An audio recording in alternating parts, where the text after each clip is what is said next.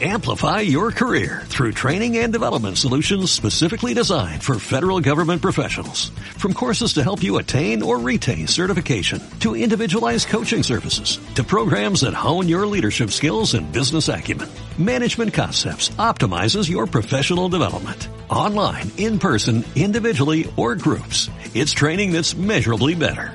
Learn more at managementconcepts.com. That's managementconcepts.com. Entrando por tus oídos hasta llegar al centro de tus emociones, ADR Networks está en este momento activando tus sentidos. ADR Networks presenta. Soy Roberto Cárdenas y junto con Filiberto Romo les llevaremos un viaje por la historia, desde otro punto de vista, por las barbas de la historia. Un programa diferente. Buenas, buenas. ¿Qué tal amigos? ¿Cómo estamos? Feliz sábado. Felicito sábado, Roberto. ¿Me escuchas por allá? Sí, sí, sí, te Perfecto. escucho bien. Saludos también aquí a producción, Ricardo. Nancy Ricardo, decíamos, ¿o cómo? Sí, sí, la semana pasada, ¿no? No, no, no, Richard y Richard. Era su seudónimo. Bueno, pues, pues ya estamos listos. Ya estamos listos para, para terminar este gran tema, Roberto, que nos ha llevado un mes, pero que ha sido muy, muy profundo e interesante. Un poquito de historia de la economía, un poco de historia de la política y pues de la sociedad, ¿no? De allá del Medio Oriente, el futuro de, del siglo XXI, al parecer. Sí, yo invitaría a la gente que no nos ha visto eh, en estos programas con este tema, que se echara un brinco. Estamos en todas las plataformas, hasta plataformas que yo ni conocía. y este es interesante. Yo ahí sí difiero un poquito contigo. No creo que haya sido muy profundo.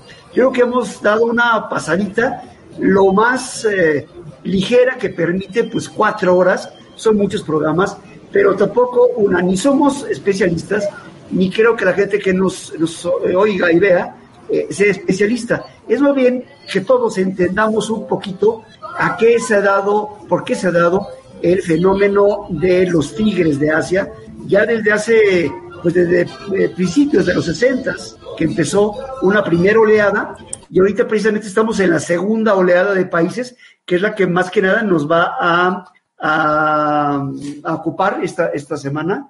Perdón, es que, es que me estoy distraído porque me, me puso un mensaje este Venustiano Carranza, que es nieto de Venustiano Carranza, es amigo, es, es el ingeniero Venustiano Carranza, y digo, nada que ver con el tema ni con nada, nada, pero me distraigo ahorita porque me puso una cosita ahí en, en Facebook. Pero este, el asunto está que eh, hoy vamos a hablar de, vamos a seguir hablando de la segunda oleada de los Tigres de Asia y eh, la idea, no sé si tú estés de acuerdo, creo que sí, que posteriormente hablemos nada más de China, porque pues no es un tigre de Asia, es, es China, es una importancia medular. Ese, ese sí es el dragón, Roberto. Sí, no, pues digo que los demás eran dragones, hay tamaños de dragón, no, este ni San Jorge lo mata. No, hoy, hoy voy a insistir en los dragón, en los tigritos, ¿eh? Pero bueno, a ver, ahorita platicamos. Sí, pero China es, es dragón, China sí es dragón, aunque estamos en el año del qué, del, del perro, del qué, del, Del conejo. Hoy es, Conejo. ah, digo, este año es el conejo, sí. El Ahorita conejo, estamos sí, sí. con animal, este, no, no tan agresivo. Sí, y este, bueno, la idea es eh, que posteriormente, en, no sé, en un mes o a ver, en próximas fechas, hablemos nada más de China porque es un tema especial de muchas maneras. Eh, tiene una historia muy particular y además el peso específico que tiene hoy en día China en nuestras vidas y en este, este caso en México, creo que, bueno, hoy, hoy en la mañana, en la madrugada, de hecho, te mandé por ahí una, una cosa que me llegó de Sputnik Latino, latinoamericano, que es una, es una plataforma rusa, es, hablando de lo que, lo que yo te comentaba hace un mes, por qué habían venido a México eh, estos presidentes, Trudeau y, y Biden, eh, porque por primera vez en la historia están tocando la puerta, cuando normalmente lo que ha hecho México es tocar la puerta de, básicamente de ellos, de, de- de Estados Unidos, ¿no? Más que nada. Y ahorita son ellos, especialmente Estados Unidos, el que toca la puerta de México. Qué interesante y por qué. ¿Para qué, para qué somos buenos, no? Y, y- y me parece que es muy interesante lo que está pasando en la relación China, Estados Unidos o China, Norteamérica. Y México es donde entra. Pero bueno, no, no nos distraigamos más con China, ya hablaremos de China posteriormente. eh, dice Ricardo que nos vayamos a Malasia. École, école, pues va, andiamo, andiamo Roberto. Hoy ando, allá, hoy ando con, con vena italiana, no sé por qué, pero bueno, este, pues vamos a empezarle, a ver, Malasia. Malasia es otro de esta segunda generación. Y, y ciertamente, eh, como dices, tienes toda la razón. No, no hemos profundizado demasiado, pero para muchos de nuestros amigos, estoy seguro, Roberto, a veces no habían oído ni siquiera de qué idioma se hablaba en esos lugares o, o quién los gobernaba o, o dónde más o menos quedaban. Entonces, eh, la verdad es que es muy rico y muy sabroso poder hablar de estos lejanos países de Oriente que no están ya tan lejos en la economía y en el diario acontecer porque no nos damos cuenta, pero muchos productos que consumimos pues vienen de esas regiones. Y como decías tú la vez pasada, cuando hablamos de esta nueva generación de tigres o dragones, estamos hablando de países con una población mucho más grande que la de los originales tigres asiáticos. Eh, en el caso, por ejemplo, de Malasia, que ya hemos empezado a platicar, por ejemplo, los términos que aparecen en nuestra imagen o presentación que tenemos, eso de padre de Malasia, padre del desarrollo, padre de la unidad, son títulos que ellos mismos le dan ¿eh? a estos presidentes musulmanes que decíamos y que mucha gente pensamos que musulmán solo son los de los de Egipto, los de Arabia, los de Afganistán, los pakistaníes o acaso los de India. Se nos olvidan todos estos musulmanes. Lo cierto es que son los países con mayor cantidad de, de, población musulmana, mucho más que los árabes. Esta gente sí, no es sí. árabe, es asiática, pero son, eh, no creo que, que, que, que país es, es en Indonesia. Malasia, creo que es Tailandia, que tiene 130 millones de musulmanes. No, eh, deja eso, en Indonesia hay 200 millones, este, bueno, Roberto. Sí, sí, sí, o sea, Malasia tiene bastantes. Y además ahí está Brunei, también tienen musulmanes en Brunei, todas esas islas. Y este, y entonces, pues es bueno conocer estos, estos países y ver, como lo habíamos platicado en algún momento, que pues al mismo tiempo que compartieron con nosotros la pobreza, sus sociedades también son muy diferentes, porque finalmente pues tienen diferentes usos, costumbres, tradiciones. Sin embargo, ¿no? Decíamos que en el caso de Malasia, eh, la diversidad étnica hizo que eh, hubiera ciertos aspectos en común con México y que ciertos aportes, digamos, que ellos hacen a esta industrialización, desarrollismo, ¿no? Podrían ser adaptados al caso mexicano. Sí. Sobre todo el educativo es fundamental. Otro sería apostar por nuevos ramos, nuevos ramos de la tecnología, de la industria, no siempre nada más vender nuestros productos agrícolas o lo que es peor, siempre vender nuestra, de, depender de nuestro, de nuestro subsuelo, que es el caso de México, que casi hemos vivido siempre de, del subsuelo. Sí, y entonces, tigres, te escucho. ¿no? Sí, sí, sí, entonces... Hace unos pocos años vivían, igual que ahorita México, de, del subsuelo, de, de, productos naturales, ¿no? O de artesanía, vamos a poner, y, y cambiaron en muy poco tiempo a ser países industrializados, que es, creo yo, lo que se viene para México, creo yo. Vamos sí, sí, sí. Oye, esta segunda generación eh, se parece más a México porque en un principio todos ellos dependían de recursos naturales. Entonces, eh, al haber más población, al haber más diversidad de, de, de gente, de religión, eh, pues se, se, se tienen muchos elementos que podría pensar yo que son más comunes. Otro que es muy común es que tuvieron que atacar fuertemente la corrupción, cosa que también destaca tristemente en los países de América Latina. Vamos a pasar a la siguiente imagen, Roberto. Y, y estaba leyendo que eh, Indonesia, me parece, ocupa creo que el cuarto lugar de eh, entre los, de todo el mundo, ¿eh? entre los países menos corruptos. Sí, o sea. Y, y México tiene el lugar 134. Oh, no, no, imagínate. O sea, somos de los más corruptos. Sí, no, o sea, digo, ahora, la gente cree que, que, la corrupción es algo ya como de, como si fuera parte de nuestro ADN, ¿no? Como si fuera parte de nuestro... Eso decía Peña Nieto, ¿no? Eso dijo Peña Nieto. Imagínate. Entonces, eh, pues no, tenemos que erradicar esta forma de pensar. Eh, ¿Se puede? Sí. Claro, tendremos que usar métodos distintos, porque acá hablábamos de que había habido siempre unas direcciones muy autoritarias. Ahora, no digo que en México no se haya dado el autoritarismo también, pero lo triste del caso mexicano es que el autoritarismo no, no fue para, para quitar la corrupción ni para mejorar la educación.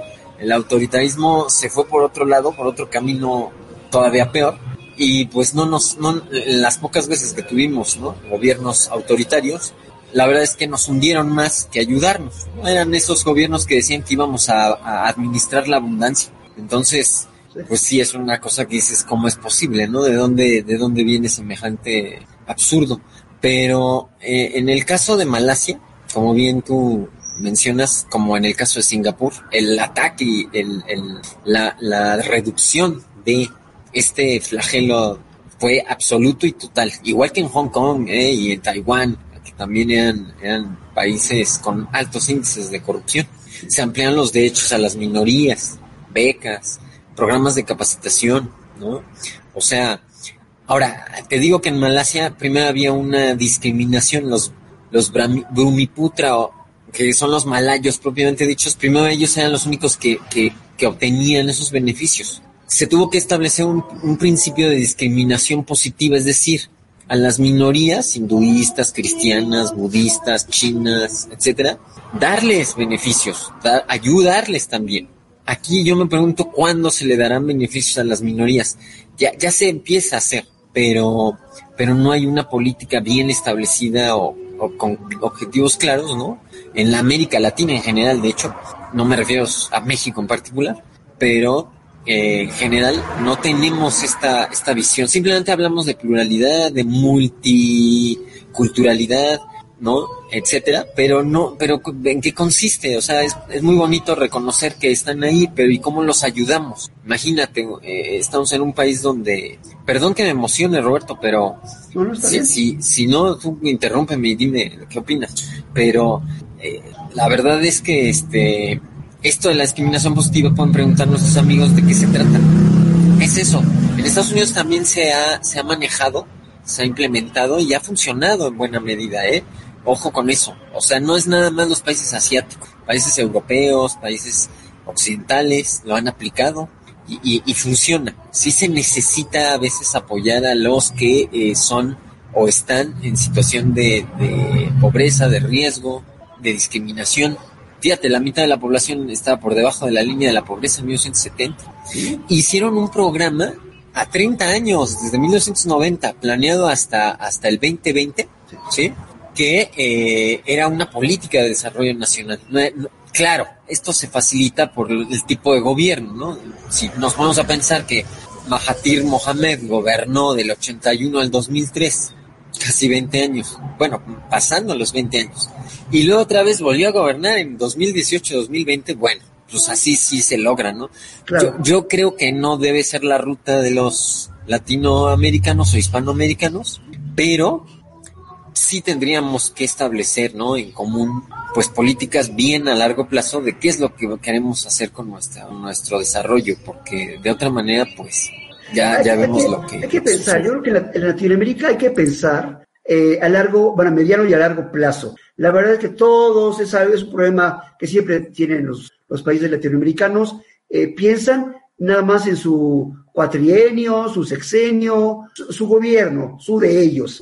Y no, no piensen en absoluto en lo que, en un plan que supuest- supuestamente sí, sí piensan en el caso de México, supuestamente piensan, pero no lo llevan a cabo, eh, un plan a mediano plazo, que es lo que, eh, una de las cosas, uno de los factores que ha ayudado a los tigres, sobre todo hablo de economía y educación, eh, han, han procurado tener metas a 25 años, o sea, una generación, no para verse, no para ponerse estrellitas en la frente eh, dentro de cuatro años, de seis años, de, de diez años, sino, sino a más de eso, mucho más de eso. Y lo han logrado. Digo, hace unos, unos programas, yo me acuerdo que Corea del Sur y México estaban a la par en muchas cosas, sobre todo en, en- en economía, y ahorita no tiene nada que ver eh, México y Corea, ¿no?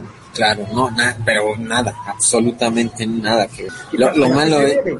¿A qué se debe? Sí, sí, sí. O sea, planes, a planes eh, a largo plazo, muchísimo dinero a la educación, porque pues sí, la verdad es que el, pueblo mexicano como tantos otros, ¿eh? pero bueno, estamos hablando de México, es un país eh, con gente que somos muchos, pero no sabemos o, tenemos poca gente especializada, poco trabajador especializado, poca especialización, poca educación, y hablo de educación no, no, este, buenos días, buenas noches, sino hablo de educación formal, ¿no? Académica. Es muy bajo, la gente que lee y cuánto lee, no pasa eso. Y te das cuenta en los metros, eh, va a ser un metro en Europa, pues la gente, la mayoría con su, con su celular. Eso creo que sí es mundial. Pero hay gente que va con su libro, y en México también lo he visto, pero, híjole, creo que es eh, uno por diez, fácilmente. Claro, Fíjate que hablamos a veces de México, pues porque, claro, es el país que más nos interesa porque desde aquí estamos grabando este programa que no solo es para México, es para todo el mundo, para el habla hispana en general, que si nos escuchan un gran saludo y un fuerte abrazo. Pero ciertamente nos, nos preocupa mucho eh, México porque es el país desde donde estamos haciendo este análisis. Y aunque tú estás allá en Ciudad de México y yo ando por acá en Jalisco, eh, pues es un solo país. Y ojalá los mexicanos pudieran actuar así de manera unánime, porque no es el caso. No, no es el caso. Tú estás en una zona del país donde hablan mal de los de la otra zona del país y viceversa. Entonces de repente no hay ni siquiera el, el, el siquiera, ¿no? La idea de integración nacional. O sea, a veces todavía nos, todavía estamos luchando con eso, Roberto, que se supone que, que es un tema del siglo XIX. Sí, pero, pero hay algo que sí tenemos. Y me, me pasó cuando, eh, cuando, digo, no tiene nada que ver con el tema que estamos eh, tratando el día de hoy, pero tratar de irme rápido. Eh, tienes razón, pero no cuando, o sea, sí hay, en, México hay una conciencia, hay un bueno, también un patrioterismo, pero sí hay un sentido de patria que no había, por ejemplo, eh, en 1847. 46, 47. No lo había, no había patria, no había sentido de patria. ¿Y a, qué me refiero? Que desde Cancún hasta Tijuana, todos los lunes hay honores a la bandera en todos los kinders y creo que las primarias, no me acuerdo. Eh, sabemos perfectamente bien nuestro himno, nuestra bandera, y nuestro, nuestro eh, escudo nacional. Eh, una ocasión, hace unos pocos años, cuando pasó lo del, lo del separatismo catalán, yo estaba un tanto preocupado porque mi hijo estaba estudiando su, su maestría en, en, la, en la Universidad Pompeu Fabra en Barcelona. Acababa de llegar cuando, o sea, él a, a Barcelona, cuando eh, se soltaron ahí los, iba a decir los plomazos. No, pero sí los trancazos, ¿no? y los jaloneos. Y entonces, eh, por, por internet, eh, tuve discusión con varios catalanes y se burlaban de mí, le hace de los mexicanos, en ese momento representado por mí, porque eh, para, para un español en general, primero está su, su provincia, en este caso Cataluña, o puede ser Navarra, o puede ser Vizcaya, o puede ser Sevilla, pero primero está, antes que son españoles, son de ese lugar, de esa provincia, cosa que en México no pasa. En México todos somos mexicanos, por eso estoy un poco en desacuerdo con lo que dices. Sí, tenemos eh, algunos problemas, sobre todo de eh, Monterrey, Jalisco, de algunas partes, por Tijuana, contra los chilangos, lo que es, pero lo mismo pasa en Francia contra los parisinos, ¿eh? Y, y en España contra los madrileños, y en Argentina contra los porteños. Eso es algo que no es Interesante. Sí, pero, pero sí es, eh, es, es, muy, es muy diferente lo que lo vi muy cerquita, lo que pasa en México, que sí tenemos un sentido de mexicanidad, si eso existe o, aplica, no sé, contra, por ejemplo, los españoles, que no lo tienen. Entonces yo decía, bueno, lo que pasa, tu pasaporte, ¿no? Tu pasaporte pone comunidad europea por España o pone este un pinche pueblito de no sé qué lugar. Y ellos se sienten, hay personas que, viviendo en Barcelona, el otro día conocí uno, que viviendo en Barcelona nunca habían ido a Madrid porque los tienen como que son mis enemigos. Hazme el favor. Y una persona de 50 años, ¿eh? O sea, sí, fíjate, fíjate que es interesante lo que dices, sobre todo ah, porque me pongo a pensar, me pongo a pensar, cómo tu comparativo lo hiciste con un país europeo a mí me queda muy claro que en Europa hay muy fuertes regionalismos. Ahora, créeme que en el caso de Jalisco también, acá donde estoy, el, regionalismo es fuerte. y, en, Nuevo León. Pero, eh, fíjate que eso es interesante. Los países de los que estamos hablando en este momento son países que ahí sí, o sea, quizá por lo autoritario o, o quizá por el método de gobierno que usaron, ahí sí no hay nada de que regionalismo, Roberto. O sea, el regionalismo se queda aparte Y entonces hay, que hacernos esa pregunta. Yo, yo entiendo, yo entiendo eh, tu punto. A mí, a mí también me gusta eh, como la, el autogobierno, la, el, la, la, autarquía de una comunidad, ¿no? Que, que, los de arriba no se metan con los de abajo y, y, y, los de al lado con el vecino, etcétera. Pero en el caso de los países que estamos hablando, buena parte de su éxito no se debió a, la, fomentar esas, esas regionalidades, sino en fomentar un, una estricta, si no es que excesiva, y más que la mexicana, por mucho, estoy seguro, unidad. ¿no? Es decir, esa unificación sí es, es una centralización muy grande. Quizá también porque nosotros hemos vivido el proceso de una manera más lenta. Nosotros sí vivimos 300 años de colonialismo puro y luego ya pasamos al, al neocolonialismo en los siguientes dos siglos. Allá no, allá lo primero que se toparon fue con países europeos neocoloniales que lo único que les interesaba pues era el, el, el, factor productivo, el factor industrial, el económico. Nunca, nunca los incorporaron a su, a su civilización, a su sociedad, a su cultura. Entonces ellos han tenido que hacer el esfuerzo casi solitos, ¿no? O sea, ellos solitos, así, aprendes inglés porque aprendes inglés. Oye, pero aquí no, no había ingleses, pues vale. aprendes. No, no me importa si hubo ingleses o no. Entonces, eh, y mira, por ejemplo, el dato, apoyo estadounidense y japonés. O sea, a veces parecen todavía, a pesar de que estemos elogiando un poco este proceso, todavía parecen también como colonias de Estados Unidos o de, o de Japón. Dependen mucho de esos países. Ahora, por otro lado, para acabar con Malasia, Roberto, eh, eh, eh, había empresas, ¿no? Como por ejemplo, así como en, en, en Corea, las, el, el, el, caso malasio es interesante porque se parece un poco al, al, proceso que se llevó aquí en los ochentas también, de compañías mixtas, compañías del gobierno y una liberalización de eh, la iniciativa privada. Entonces, empresas como teléfonos ¿no? de Malasia o como la, el gas en Malasia. O, o, ojo con esas dos empresas, ¿eh? también son muy este, importantes en este país fueron impulsadas, desarrolladas y eh, principalmente crecieron, ¿no? A la sombra de un gobierno que las apoyaba, pero también de inversión extranjera. Y el petróleo, ¿no? Yo, yo recuerdo mucho esto de que hubo una época en que las famosas torres Petronas eran las más altas del mundo. Y las torres Petronas eran unos edificios hechos por el, por el gobierno de Malasia, ¿no? En eh, relación y en función de lo que viene siendo eh, pues el comercio regional, exterior, ¿no? la integración en la zona. E incluso se llamó así, se le llamó la década prodigiosa. Entonces, eh, sí, ciertamente, ciertamente, este, hay ciertos parecidos, me parece, válgame la redundancia, pero todavía no hemos logrado lo que ellos lograron, que es rebasar, sí, rebasar eso que también se llama luego eh, la trampa de la renta media. Es decir, que eh, el costo de los trabajadores aumenta porque el salario es mayor y entonces se vuelve un mercado no tan interesante para los, para los extranjeros porque el, el trabajador ya gana más. Entonces parece que México siento que está entrampado un poco y algunos países latinoamericanos en este problema de la trampa de la renta media. Es decir, si, si, si aumentamos, ¿no? La renta de los trabajadores, muchos empresarios de otros países deciden que ya no es atractivo, que prefieren ir con, con trabajadores más calificados de otra región. Y esto, esto es un problema complejo. Lo que hicieron estos es que se, la, se lo aventaron así de corridito. O sea, no te, no te detienes en una renta media, no te contentas con un país clase mediero, sino que vas y buscas el plus, ¿no? el, el, el todo para eh, eh, ser igual a estos países pues que llaman desarrollados, porque finalmente México y algunos países como Brasil estamos clasificados como países en vías de industrialización o con industrialización incipiente.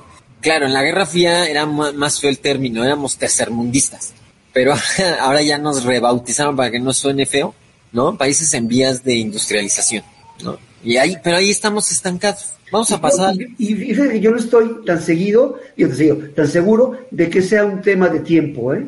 desgraciadamente. Creo que es estructural, no es de tiempo. Pero bueno, no sé. Sigamos sí, con Indonesia. Sí. Indonesia es otro de los que se parece. Este es muy grande, es más, tienen más población que México.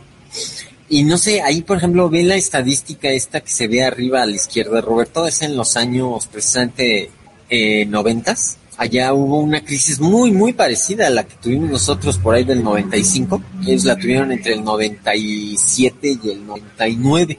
Eh, fue una crisis igual relacionada con burbujas financieras, relacionada con tipos de cambio y relacionada con reservas internacionales. Casi les pasó lo mismo que, que nos pasó en 94-95. Ya es que eh, tuvimos que devaluar al 100% la moneda. Bueno, pues allá igual hubo una caída terrible, pero ojo Roberto, allá han implementado mecanismos y medidas que los han hecho volver a salir de ese, de ese atolladero. Yo no estoy tan seguro si por acá hemos sabido salir del, del, problema. Es decir, volvieron a tasas de crecimiento, si no eh, invencibles, sí eh, bastante eh, positivas. Ahora, en el caso indonesio es el más corrupto, ¿eh? el más corrupto de quizá la región. Por eso en Singapur, en Malasia tuvieron que trabajar mucho este tema. Pero Singapur tiene muchísimos habitantes, es algo que, que también hace complejo la erradicación de la corrupción. No es lo mismo, ¿no? Corregir en Singapur a una ciudad-estado o en Malasia, ¿no? A pequeñas zonas regionales que a un país de más de 200 millones de personas. Y en el caso de México, que somos el país hispano más poblado, pues también sabemos cuáles son los, las dificultades de ese tipo de, temas. Lo, que sí es cierto es que allá otra vez volvemos al tema de gobernantes semi-autoritarios o que duran mucho tiempo y que eh, apenas eh, en el 2004 tuvieron su primer presidente democrático. Claro, nosotros a lo mejor también, no sé, no, voy a decir algo muy fuerte, pero pues, nuestro primer cambio de régimen fue apenas en el 2000, ¿no? O sea, no, no estamos tan lejos. Sí, es, prácticamente al mismo tiempo. Claro, no era un régimen militarista, eso también es cierto, hay, hay, hay matices, pero eh, la agricultura, ¿no? Todavía, por ejemplo, sigue siendo primer sector en, el país. Sin embargo, hay una, una expansión de los mercados, hay una expansión de, de, de integración regional, también es un productor de gas natural súper importante, súper importante. Eh, antes el presidente era reelecto, afortunadamente ya ahora solo permiten una reelección, ¿sí? Que es el caso de Estados Unidos, por cierto. Eh, el famoso presidente Suarto, no sé si te acuerdas, yo, yo me acuerdo mucho en mi infancia haber oído de, ese señor. No, y de su cargo pues, también, ¿no? sí, sí el anterior, sí, el fundador del... Eh, ahora, ellos tienen una doctrina igual, ¿eh? Unitaria, donde el pancasila eh, que aparece ahí en la pantalla y ese símbolo con el escudo es, son cinco cosas que ellos buscaron unificar. No me quiero centrar demasiado en ese tema, pero son cinco aspectos de centralización que, ellos ya tenían un plan. Dijeron, en torno a estos cinco elementos, nosotros vamos a, unificar al país. También ellos, acuérdate, pertenecieron al, conjunto de países del movimiento no alineado durante la Guerra Fría. Eh, a ver, vamos a pasar a la, a la imagen que sigue. En, eh, esta, en esta ocasión, como habíamos prometido, vamos a ser un poquito más, más, este, más concisos. No, no nos vamos a meter demasiado ya en la historia de cada país, pero el caso de Indonesia eh, me parece muy interesante también, porque por ejemplo plantearon mil amigos, cero enemigos. Ahí, por ejemplo, México también creo que tiene buen futuro, ¿no? Tener puros amigos, nada de enemigos. No, no, no este, entrarle, por ejemplo, a este tema de las guerras, no entrarle a este tema de, de los conflictos internacionales, no se gana nada, no ayuda nunca a la población local, siempre es un beneficio solo para los complejos militares y para, y, para ciertos grupos de, de políticos. Entonces, eh, pues relanzar el crecimiento económico, ¿no? A través de también el sector de los servicios, el famoso tercer sector, es cierto que todavía estos gobiernos siguen siendo eh, de alguna manera eh, ya no a lo mejor tan autoritarios, pero sí poco democráticos.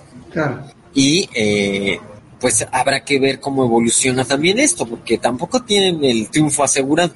No, y, con respecto a, la tabla que se está exponiendo aquí, yo tendría varios comentarios. ¿eh? esto fue de enero del año pasado. Bueno, del año, de enero del año pasado. Ahorita Aquí hay varios que ya no proceden. Estoy pensando en Rusia, estoy pensando en China, seguramente también Turquía, El mismo Estados Unidos, mm, no creo que vaya por ahí. Eh, los eh, países europeos que pone más uno, mm, lo dudo. Entonces, eh, digo, se ve muy bonito, pero...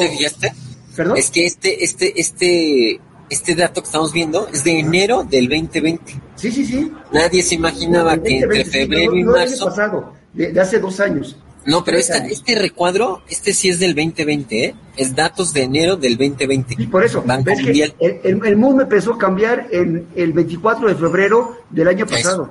No, no. Ah, bueno, no. Yo digo que, que, que en la pandemia. O sea, que en marzo, febrero, marzo del 20. Del 20, sí, sí. Claro, por mayor razón esto no procede. Ah, sí, no, pero fíjate, ahí es, por eso lo puse porque me parece que es muy interesante ver eso. una cosa son las proyecciones y otra el mundo real. En cualquier momento puede suceder algo, supongo que estarás de acuerdo conmigo, Roberto, que puede trastornar todos los planes. Sin embargo, pasó, pasó.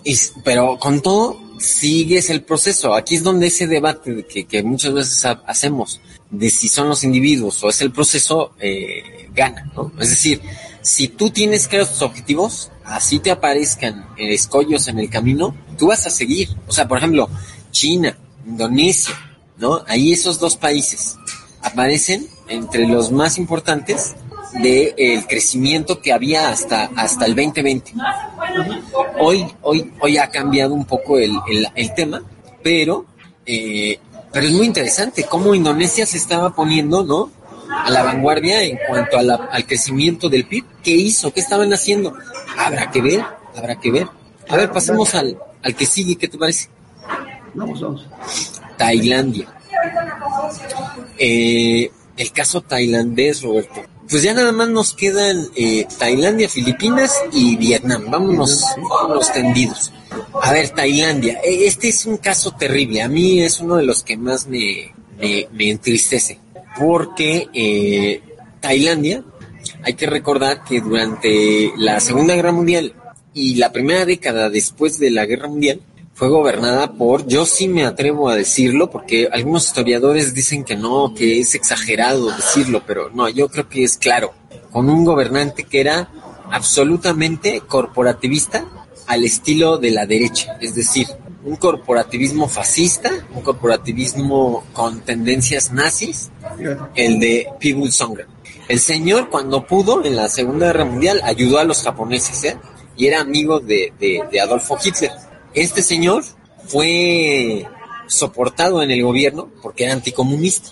Y entonces en el nuevo orden de, internacional, pues lo, dejaron que había porque decían, bueno, pues ya mientras ya no te pelees con nosotros, sino, nos ayudes a eliminar el peligro rojo, vas a tener el apoyo de los estadounidenses. Y así fue en los años 50.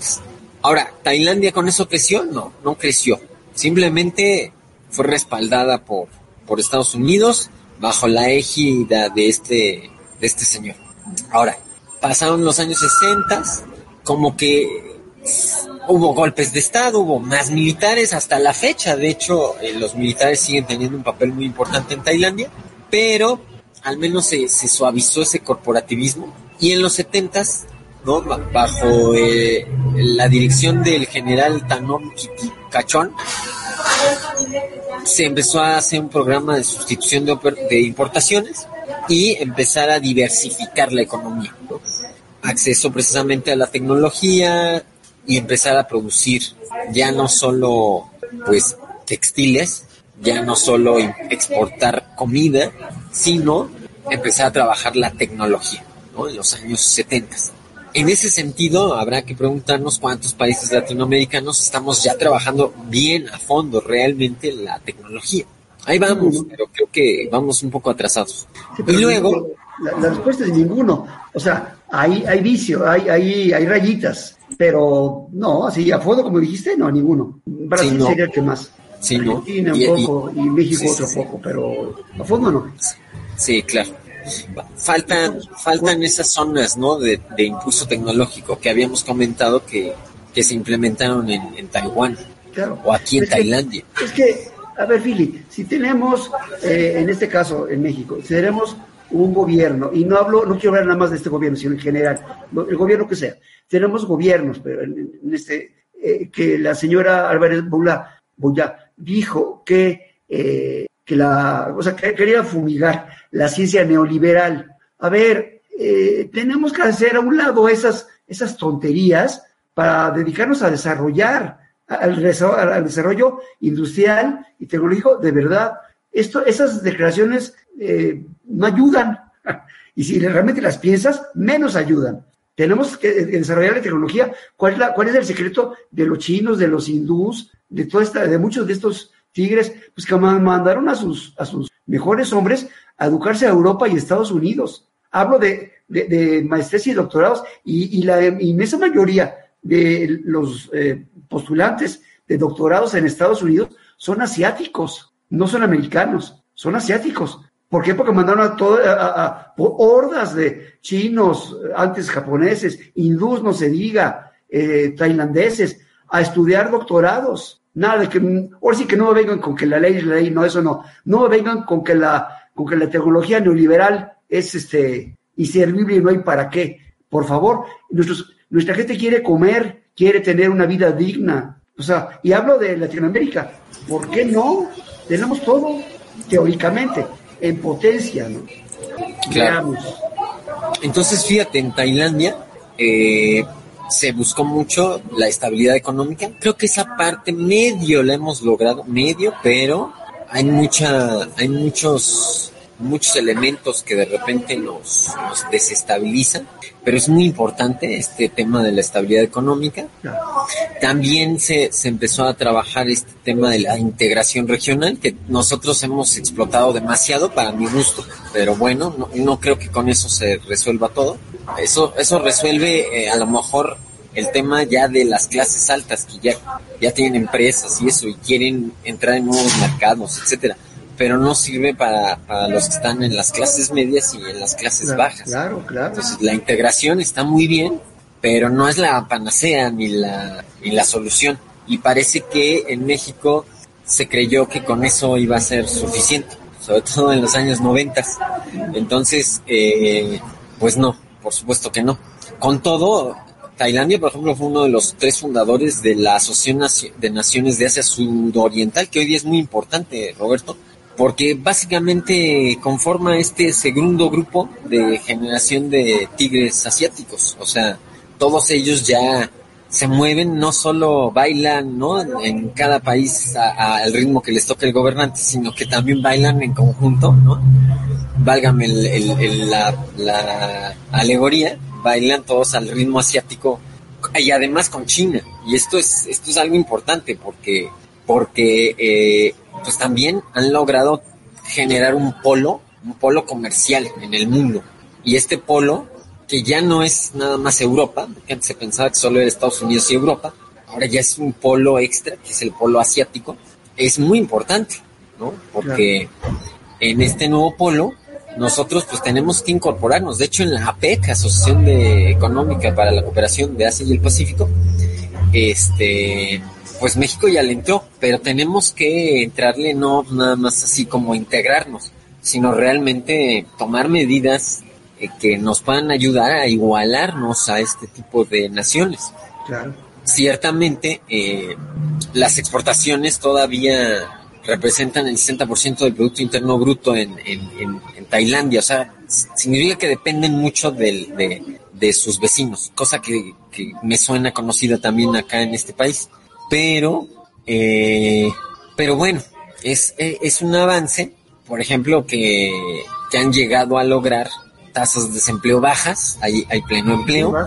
Y, eh, y bueno, lo malo ahorita quizá yo diría de Tailandia es que otra vez hay un general en el poder, está desde el 2014, vamos a ver cómo funciona eso, porque además es de un partido nacionalista. Yo, por ejemplo, hace rato que hablabas de patriotismo y patrioteros, yo no uso ese término, yo, yo lo distingo al revés, o sea, yo uso nacionalismo para este ensegamiento que a veces se da. Y patria es el que sí creo que es válido, es decir, cuando tú amas a tu al lugar donde naciste y lo quieres ver mejor. Yo, sí, yo creo que, bueno, no, a la patria, Porque la nación es esa construcción. A ver si un día platicamos de, de eso también. Eh, la nación creo que es un constructo más del Estado que de los individuos. La patria sí puede ser como una construcción de, de, de los individuos. ¿Sabes cuál? Debemos de volver a ver ese programa, el, de, el del romanticismo. ¿Te acuerdas cuando vimos el Claro. nacionalismo y el Claro, romanticismo? claro. El romanticismo en Europa, sobre todo. Invito a nuestros amigos a que, a que lo vean, si les interesa ese tema. Pues si quieres pasamos a Filipinas, Roberto. En Filipinas también tenemos mucho parecido, porque acuérdate que los filipinos fueron parte del imperio español, entonces allá los nombres no se nos hacen tan raros. El, el- el mayor Ferdinando Marcos, la presidenta Gloria Macapagal, o Benigno Aquino, ¿no? que fue presidente recientemente. Eh, mira, estas personas, pues el primero fue un gobernante absolutista, autoritario y de, y de esos que siempre duraban, ¿no? Pero él empezó también a entrarle al, al, al- a la economía desarrollista y con el apoyo de Estados Unidos, con el apoyo de Japón, pues empezaron a, a modificar sus, sus costumbres. En Filipinas les ha costado mucho trabajo. También la verdad es que no son igu- iguales a los otros países asiáticos. Sí, no. Eh, como, como decíamos, cada, cada país es, es, es particular y en el caso Sí. de Filipinas no es la excepción. Eh, eran, eran españolas, luego pasaron a ser americanas. Los americanos han procurado borrar todo lo que tenga que ver con, con lo español, hasta el mismo idioma. Entonces ahí hay un nuevo eh, pues, neocolonialismo. En la Segunda Guerra Mundial fue un, un bastión importante, fueron, fueron este, fue escenas eh, de batallas importantísimas en todo el área de Filipinas, nada más de Filipinas. Y bueno, todo esto pues va conformando una historia eh, y una forma de pensar y de hacer muy particular, de, en este caso de, de Filipinas, ¿no? Que viene del, Filipinas viene de Felipe II, por eso se le puso Filipinas. sí, sí, claro, tiene un nombre más español que, ¿Ah? que la, la fabada. Pero bueno, Sí. este, mira, ahorita que lo mencionamos de las diferencias, los últimos dos que vamos a ver, ¿no? El día de, de hoy, Filipinas y Vietnam, Vietnam. no solo son diferentes, sino que también son a los dos que más trabajo les ha costado eh, obtener los beneficios de este modelo desarrollista. Entonces yo, yo pregunto, ¿son tigres menores o son cachorros de tigre? Porque en inglés así se les llama, ¿eh? The Tiger Cub Economies. O sea, las, las economías de los cachorros de tigre. Y me parece que hacen bien. O sea, todavía Filipinas y Vietnam no me parecen como ejemplos a, a emular seguir. Pero bueno, parece ser que, que por ahí van. Al menos tiene una ventaja. En este mundo globalizado donde la integración cada vez es más fuerte, precisamente desde los años 90, a partir de la crisis tan fuerte que hubo en Asia, eh, a Filipinas le tocó ser uno de los beneficiarios de unos programas ¿no? de apoyo económico japoneses que eh, pues que sobre todo levantaron la economía de la región y que eh, lograron no pues tomar un nuevo rumbo y entonces sí se dio así como hasta una especie de eh, luna de miel medio liberal ahí eh, de economía liberal en la época presente de Gloria Macapagal y de Benigno apoya, apodado Noi Noi, ¿no? Todos le decían Noi Noi. Aquí no. Eh, este periodo del 2001 al 2016 es un periodo bastante estable de crecimiento en el cual se reacondiciona el sistema fiscal, se empieza a desregular muchas este, pues empresas que, que, que estaban también eh, bajo el régimen de una economía dirigida. Hay una suerte, claro, de neoliberalización. El error también, quizá en eso se parece a México, es que eh, se, se liberan las empresas, pero no se soluciona el problema de la corrupción. Entonces empiezas a, a, a, cederle el control a los particulares, no al gobierno, que se supone que para eso está. Y entonces eh, hay una cierta, como podríamos llamarle, pues, una cierta duda ahí de, de, de si los recursos y los beneficios terminan llegando no a la, a la mayor parte de la población, que es lo que ya también platicamos en uno de los programas, ¿no? O sea, generar riqueza no es sinónimo de mejorar la equidad los salarios o la igualdad de un país. ¿no? Eh, a ver, vamos a pasar a la siguiente imagen. ser, pero no es. Yo creo que aquí la corrupción tiene mucho que ver. Mucho, mucho. Sí, sí. Fíjate que es, es, es un flagelo terrible este de la corrupción. El problema es que sí se debe de, de tomar el asunto muy en serio, ya lo platicamos el- la charla pasada. Si no se toma muy en serio, sino nada más un poquito así como de dientes para afuera, pues no, no va a servir de nada de decir que queremos acabar con la corrupción si no eh, empezamos a, a ser un poquito más firmes en ese, en ese tema. Por ejemplo, aquí nuestro último invitado a los Tigres de la segunda, yo diría que ya Vietnam casi es hasta de la tercera generación, pero no, Vietnam desde la tercera generación, Ah, eran cuatro primero, cuatro después, ya Vietnam es el quinto aquí del club. Sí. Pero lo metieron al club y además lo impresionante del caso de Vietnam, a mí me parece muy excepcional el caso de Vietnam, lástima que nos queda poco tiempo, pero es un caso muy excepcional porque estamos hablando de el único de los que hemos mencionado abiertamente comunista, Roberto. O sea, todos los demás eran anticomunistas. Sí. Y este es un comunista que dice, oye, yo también quiero jugar, yo también quiero entrarle a, a, a esto de, del desarrollo dirigido a través del mercado libre, ¿no? Y de la competencia. Dices, ¿cómo? A ver, ¿cómo? ¿Qué no se supone que es comunista? Pues sí, sí somos comunistas, pero nos dimos cuenta que eh, para llegar al verdadero comunismo tenemos que pasar por el camino de la industrialización, por el camino de eh, la mejora económica. Y entonces te quedas así como que, bueno, si tú lo dices, pues acuérdate que hay países que tienen eh, socios, no amigos. Entonces, pues órale, pues eres mi socio, pues vente para acá. No me importa que tu gobierno no respete en lo más mínimo eh, la democracia, la pluralidad, etcétera. Si quieres hacer negocios, vente con nosotros. A eso también nos habla mucho, ¿eh? De este grupo de, de países, para mi gusto. Pero, pero... pragmáticos, ¿no? Sí, el pragmatismo a más no poder. Pero fíjate, ¿ves el, el mapita que está allá arriba a la izquierda? El 57% de el producto bruto mundial lo produce Asia, Roberto. O sea, casi el 60%. El que diga que son países que van en camino al éxito, no todavía no se ha ubicado. Ya están en la plataforma de las grandes ligas. Lo que quieren es ganar. O sea, entonces ahí sí, ahí sí te doy el, el- la entrada a lo que comentabas. ¿no? Cuando viene el, eh, el canadiense y viene el estadounidense, dicen, oye, pues tenemos que hacer equipo porque mira los que están allá enfrente lo que están haciendo. Claro. Ponte las pilas.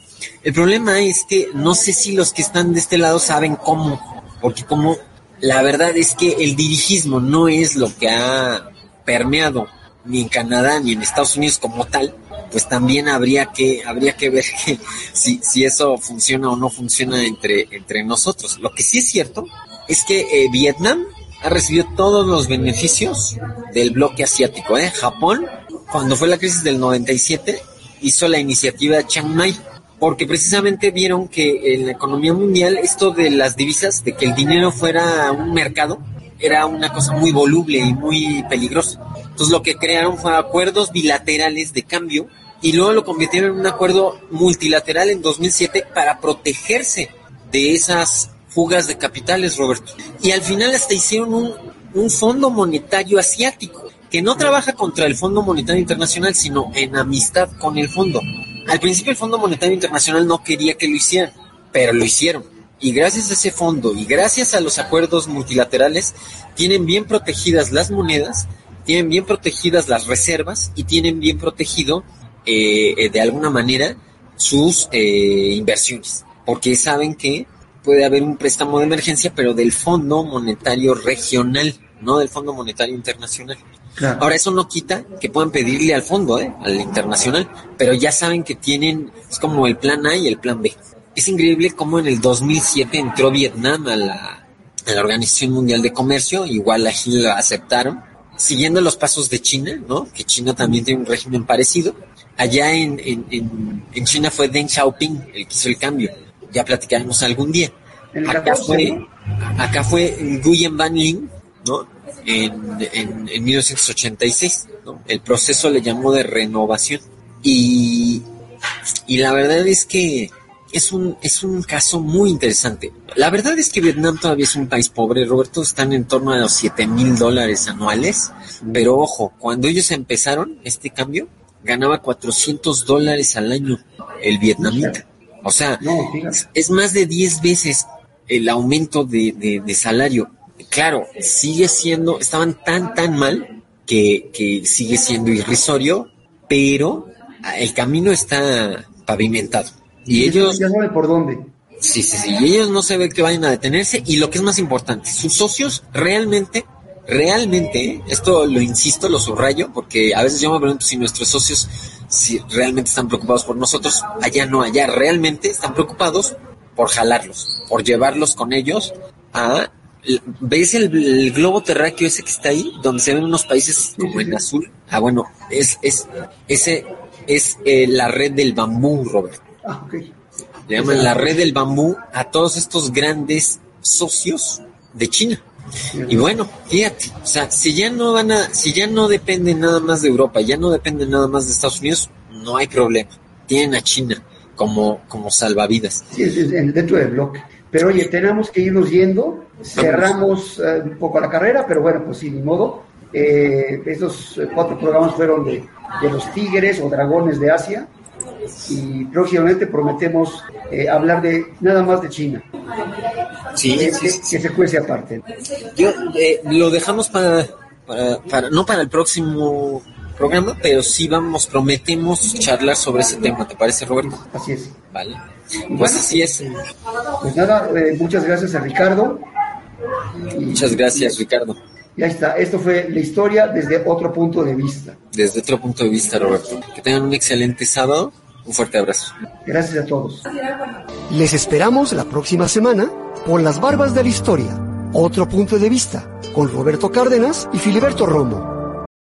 Amplify your career through training and development solutions specifically designed for federal government professionals. From courses to help you attain or retain certification, to individualized coaching services, to programs that hone your leadership skills and business acumen, Management Concepts optimizes your professional development. Online, in person, individually, or groups. It's training that's measurably better. Learn more at managementconcepts.com. That's managementconcepts.com.